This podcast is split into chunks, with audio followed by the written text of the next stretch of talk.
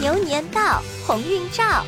欢迎宝贝收听蜜桃姐姐讲故事新春特别版，让我们跟着奶牛洛特一起开开心心过大年。洛特去度假。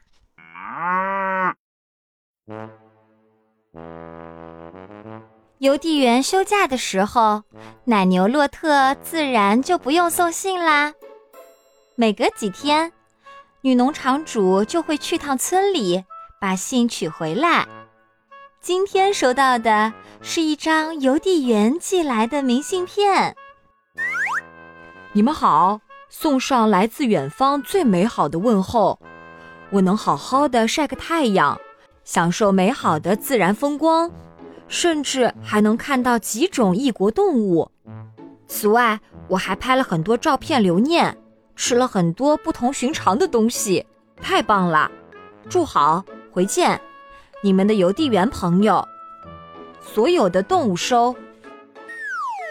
邮递员做的太好了，洛特想，他可没兴趣休息日还在农场待着。洛特收拾好包，踏上了去车站的路。洛特等了一个小时。洛特等了两个小时，三个小时之后还是没有车来。洛特垂头丧气地踏上了回家的路。突然，他的目光停住了。一个完美的度假地，这里和洛特想象的度假地一模一样。发现异国动物，晒太阳。品尝不同寻常的东西，享受大自然，拍照，太棒了！度假时最有意思的是，谁也不认识洛特，他自己想做什么就做什么。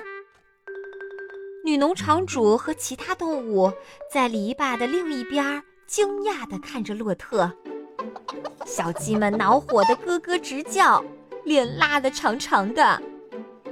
很显然，洛特不怎么喜欢在农场度假。他们得让洛特知道，夏天的农场多么有趣。小鸡们打开草地喷水器，玩得不亦乐乎。女农场主从烤箱中取出洛特最爱吃的蛋糕。当然，所有人都能看出来。洛特的假期要比其他人的强得多。现在他要休息一小会儿，在他自己的吊床上，在他自己的吊床上。呃，好不容易上去了，可是又打了个圈儿掉下来了。现在他的吊床是他的遮阳棚了。同时，农场里的羽毛球比赛正紧张激烈的进行着。可惜颁奖礼被蹦床的巨响打断了。在农场度假的动物们有了新的主意。唉，真是太可惜了。女农场主叹息道：“洛特去旅行的时候最适合开消夏晚会了。”洛特气坏了，没有他参加的消夏晚会，这实在是太过分了。他一定会让大伙儿扫兴的。如果没有洛特就开始晚会，他就突然冲出来吓大家一跳。最好打扮成令人毛骨悚然的样子，比如扮成吸血鬼、木乃伊、灵活的大猫。板着脸的海盗，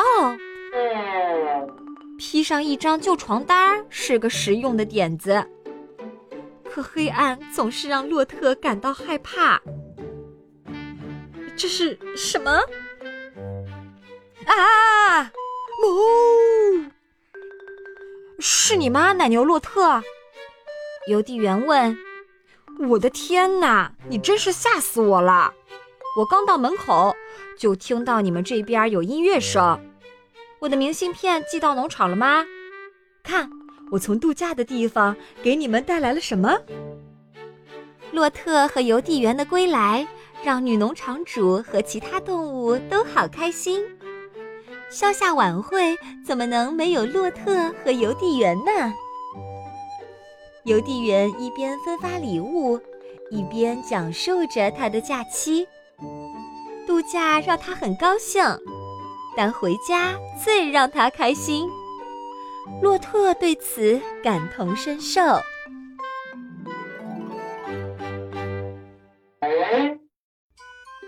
好啦，小朋友们，故事讲完啦。你去度假过吗？你想象中最完美的度假是在哪里？做些什么？留言告诉蜜桃姐姐吧。